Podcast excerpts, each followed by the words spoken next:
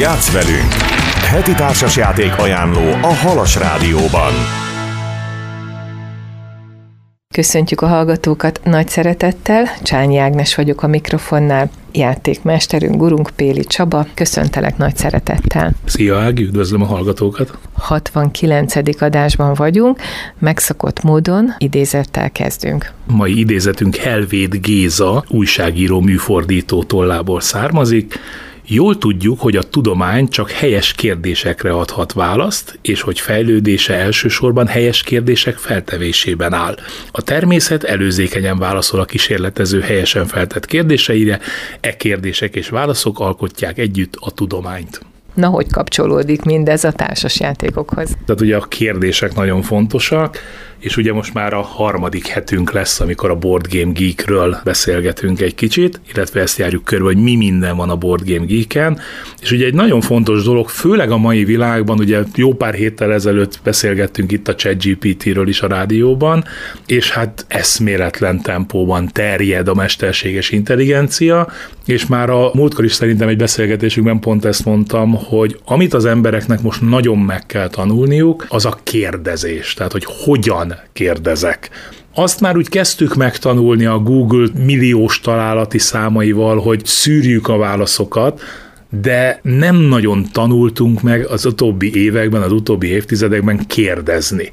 És a kérdezés egy nagyon-nagyon fontos dolog, és a Board Game Geek erre is ad nekünk lehetőséget.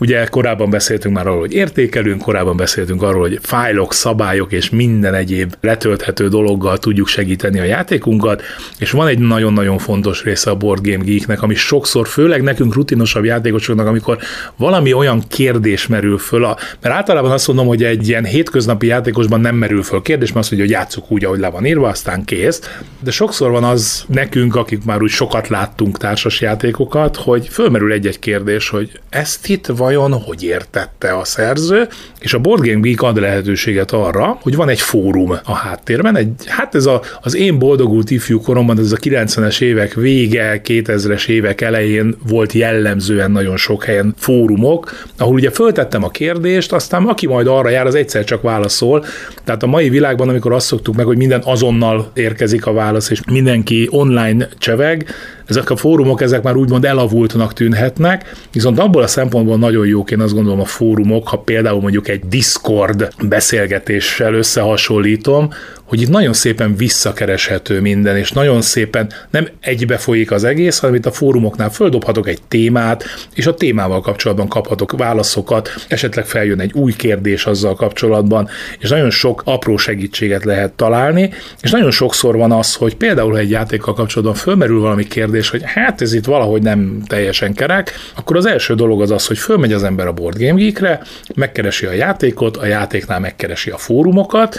Az is egyébként egy nagyon beszédes dolog egy játékról, hogy mennyi fórumbejegyzés van. Van olyan játék, aminél több 100 fórum téma van, na ott azért úgy elgondolkodik az ember, hogy miért van ennyi kérdés egy játékkal kapcsolatban. Egyrészt valószínű népszerű, mert sokan kérdeznek, másrészt viszont valami nem teljesen kerek, mert ezek szerint annyi a kérdőjel a játékban, hogy ennyi kérdés is fölmerül, viszont nagyon sokszor nagyon klasszul meg lehet találni pont azt a problémát, mert általában nem mi vagyunk az elsők, akikben fölmerül az, hogy ott mondjuk a szerző azt gondolta, hogy én 2 dobok el, de 1 vissza, és akkor ezekre rá lehet szépen kérdezni, és ami nagyon jó, hogy a Board Game Geeket most már egy jó ideje a szerzők is használják. Tehát nem csak a lelkes rajongók osztogatják egymásnak az észt, hanem nagyon sokszor bele lehet abba futni, hogy egy-egy adott kérdésre, hogyha a szerző a szívén viseli a játék sorsát, ezek általában az olyan játékok, ahol viszonylag kevés játékos szerzőről beszélünk, vagy kiskiadókról, akik tényleg úgy vannak vele, hogy a saját gyerekük. Tehát nem futószalagon 1000 számra ontják a játékaikat, és ilyenkor nagyon sokszor van az, hogy maga a szerző, vagy valaki a csapatból, aki készítette a játékot, ő fog konkrétan válaszolni. És ez egyrészt egy ilyen tök jó érzés, hogy na most akkor egy picit én kapcsolatban vagyok azzal, aki tényleg ezt csinálta, és egy ilyen közvetlen kapcsolat alakul ki idézőjelesen. Az alkotóval ez nagyon ritka élmény. Így van, tehát ez kicsit nekem arra hasonlít, mint amikor mondjuk a moziban néha belefut az ember, hogy van egy közönségtalálkozós vetítés, és akkor ott van néhány a rendező, a főszereplők, és lehet velük a film után beszélgetni. Nekem például ilyen közönségtalálkozós élménye hatalmas élmény volt, egyszer Veszprémben csak úgy kóvályogtunk a Veszprémi plázában, és odajött hozzá hozzánk két lány, hogy ingyen tudnának mozijegyet adni a Kaméleon című filmre. És így néztünk, hogy ez mi, ez valami magyar film, hát eszünkbe nem jutott előtte, hogy mi erre el akarunk menni, hát de ingyen jegy van, meg ráérünk, beülünk.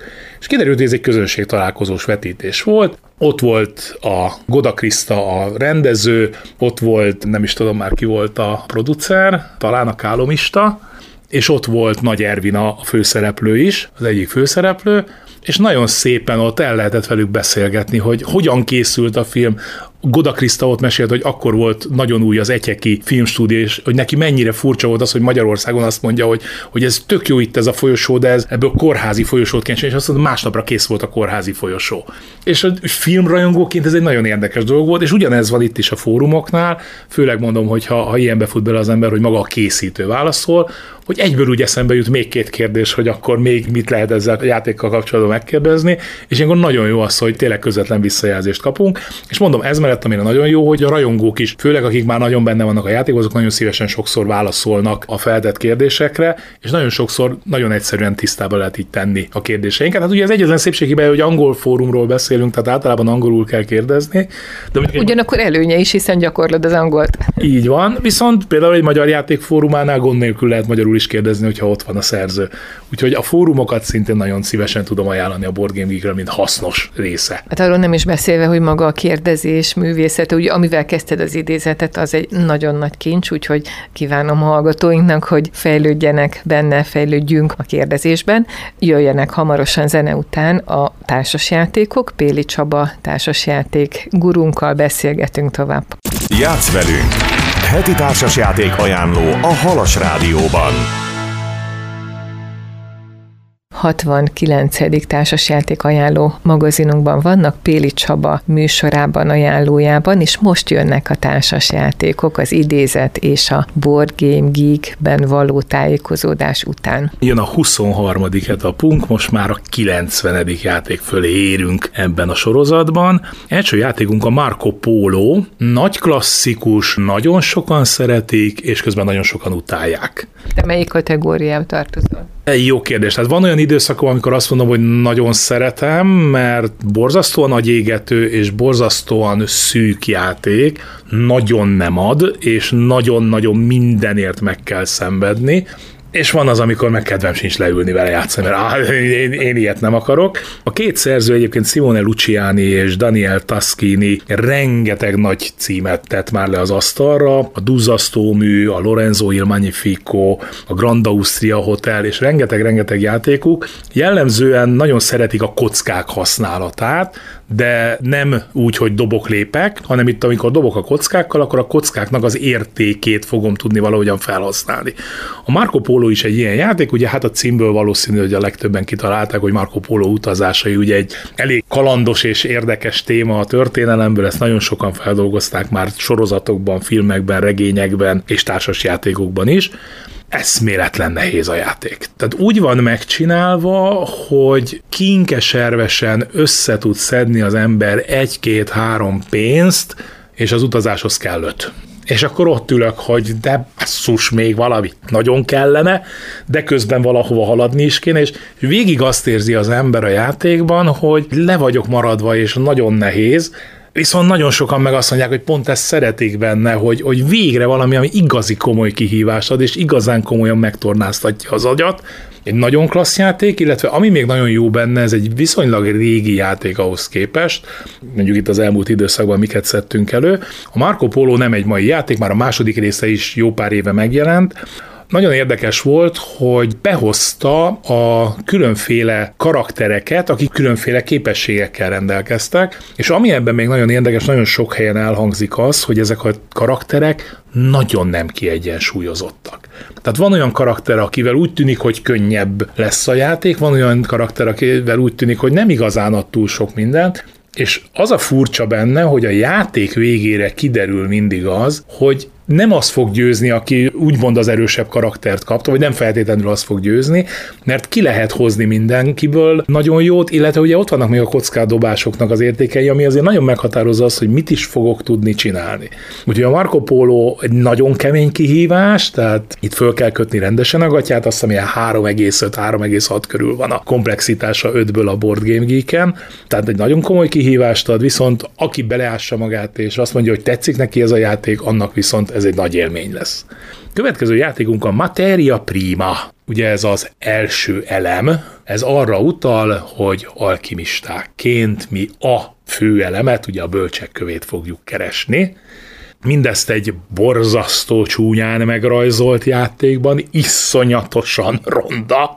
Tehát tényleg kegyetlenül csúnya az egész grafika. Nem is tudom, hogy talán a szeszélyes vizeken volt most, ami megjelent, és ennyire ronda volt. Tehát valami borzalmasan csúnya a játék, viszont ennek ellenére nagyon-nagyon klassz élmény tud lenni, hogyha valaki elfelejti azt, hogy mit lát. Tehát alkimistaként egy nagyobb területet fogunk bejárni, tornyokba fogunk menni, különféle anyagokat gyűjtünk, nagyon szépen meg van csinálva az alkímiának az a része, hogy a különféle anyagokat vegyítve tudunk egyre erősebb anyagokat létrehozni, de ugye ehhez el kell mennünk a tornyunkba, és ott fogunk tudni kis alkimista dolgokat csinálni. Mondom, iszonyatosan ronda, viszont ha valaki beleássa magát, nagyon klassz. Fordítottam is hozzá egy szabályt, mert nekem annyira megtetszett, annak ellenére mondom, hogy mikor először megláttam, így maga a doboz az nagyon szép, tehát az egy ilyen kék, ha megnézik a hallgatók az interneten, ugye mindig fönn szoktak lenni a dobozborítók az adott rész oldalán, és ott lehet látni, hogy egy nagyon szép kék, és középen pedig egy ilyen sárgás, robbanásszerű valami van, tehát úgy gondolja az ember, hogy ez úgy nem feltétlenül kellene, hogy csúnya legyen, de hogy azt a grafikust kiengedte oda, nem tudom, tehát esküszöm, hogy néha szerintem kisiskolásoknak sokkal szebb rajzai vannak. Hát ugye első munkája volt. Hát elképzelhető, csak akkor nem biztos, hogy társasjátékra kellett volna engedni. Na mindegy, tehát nagyon nem szép a játék, viszont nagyon szórakoztató, tehát lényegében az van, hogy elmegyek valahova, ott fölveszek valamit, visszajutok a tornyomba, de közben meg is támadhat a többi alkimista, illetve az alkimistáknak lehetnek különféle famulusai, és ezek a famulusok is tudnak harcolni. Tehát harc is van benne, tehát egy elég erőteljesen konfrontatív játék, de én azt gondolom, hogy érdemes kipróbálni, hogyha valaki ad neki egy lehetőséget, nem fog csalódni. Következő játékunk megint egy olyan játék, ugye múlt héten már említettem, hogy nekem az ügyességi játékok nem feltétlenül a szívem csücske. A MegaCity: Oceania című játék. Elsőre nem is feltétlenül gondolná az ember, hogy ez egy ügyességi játék lesz. A játék sztoriában megemelkedtek a Föld tengerei, a vízszint, a globális felmelegedésben és Óceánia területén egy megacityt próbálunk létrehozni, ami platformokon fog állni, tehát mindent elöntött a víz, és igyekszünk egy új várost létrehozni. Mindezt úgy, hogy különféle akciókkal szerezhetünk építő elemeket, házelemeket. Múltkor ugye beszéltünk a Make and Breakről, hogy kis kockákból építünk. Itt is hasonló, csak itt teszem azt, ilyen mindenféle elvont formájú építő elemek vannak, amiket, hogyha úgy összeépítek és messziről nézem, akkor tényleg úgy néznek ki, mint ezek a modern felhőkarcolók. És ezeket kell megépítenünk, egymásra pakolni, fölállítani az élére, rárakom a kis platformomra, van egy mérce, egy ilyen centiszerű valami, amivel le kell mérnem, hogy az adott feladathoz elérje már az épületem a megfelelő magasságot, vagy még pakolnom kell rá, és nem elég, hogy megépítem, de a végén ezt a platformot nekem be kell csúsztatnom az asztal közepére a többi mellé, és ha közben összeomlik a ház, akkor ezt buktam. Hát nem a kedvencem ez sem, nagyon jó pofa egyébként a játék, nagyon jókat szoktunk rajta nevetni, amikor így játszunk és a másiknak fölborul, de amikor a sajátunk borul, az nem annyira szórakoztató. Igen. Viszont maga a játék ötlete, én azt mondom, hogy egy nagyon klassz és nagyon ritkán előforduló ötlet, főleg ezzel mondom, hogy magam előtt megépítem, majd utána be kell tennem középre, és annak ott egyben is kell maradnia. Úgyhogy egy nagyon érdekes és nagyon klassz játék a MegaCity: Oceania is. És a végére hagytam egy hatalmas klasszikust ismét, a Metrót. Ez talán sokaknak ismerős lehet, magyar kiadásban is több kiadást megért már a Metro. Dirk Henn játéka, őt az Alhambráról lehet főleg ismerni, illetve a Metróról, tehát ez a két játék, ami igazán nagy sikert ért el. illetve van még a Shogun, ami teljesen más kategória. Ha jól emlékszem, akkor az még lehet, hogy a top 100-ban is bent van a BGG-n. Sajnos nekem az nincs meg, az valahogy kimaradt. Dirk Hennél ugye az Alhambrában is, és a Metróban is a lapka lehelyezésen van a fő hangsúly. Igyekszünk itt a metróban egy 1800-as évek végi párizsi metró vonalat megépíteni, rengeteg kiinduló állomással, és amikor építjük a metró vonalainkat, akkor ezeken a kis lapkákon sinek lesznek, amik majd egy idő után visszatérnek valamelyik állomásra, és az a célunk, hogy a mi sinünk minél hosszabb legyen, és lehetőleg közben a többieknek a sínjei meg ne legyenek olyan nagyon hosszúak, illetve az se baj, hogyha a hosszú sínemet be tudom kötni, középen van egy 2x2-es terület, egy viszonylag kis terület, ahova ha be tudom kötni, tehát ott végződik, tehát a tábla széléről indul minden vasútvonal, és ha be tudom kötni középre, akkor az dupla pontot fog érni, tehát ha mondjuk tudok csinálni egy 10-12 lapkából álló vasútvonalat, és annak a vége középen ér véget, na azzal azért elég komolyan előre lehet lépni a pontozásban. Úgyhogy a metró, én mondom, azt gondolom, hogy sokaknak ismerős lehet, mert régóta magyar piacon van, és beszerezhető játék, és mind a mai napig én azt gondolom, hogy egy nagyon érdekes játék, 2-8 főig játszható, na most 8 fővel én biztos, hogy nem játszanám, mert nagyon-nagyon kevés lapka jut egy-egy emberre, tehát nem nagyon fogok tudni beleszólni abba, hogy az én vonataim merre menjenek, de 2-3, max. 4 fővel viszont egy nagyon-nagyon szórakoztató játék. Köszönjük az ismertetőket, ugye többször hívtad fel a figyelmet, hogy azért ezt érdemes a létszámot, ami a társas játékokon szerepel, hogy mettől meddig azért átgondolni, itt is ez a helyzet. Nagyon szépen köszönjük, Csaba, hogy itt voltál. Én köszönöm, hogy itt lehettem. Péli Csaba társas játékajánló rovatában voltak, próbálják ki a játékot, szerezzenek hozzá társaságot, vagy csatlakozzanak a Tibor Társas Játékklubhoz, melyet Csaba vezet. Köszönöm, hogy velünk tartottak, Csányi Ágnes voltam a mikrofonnál.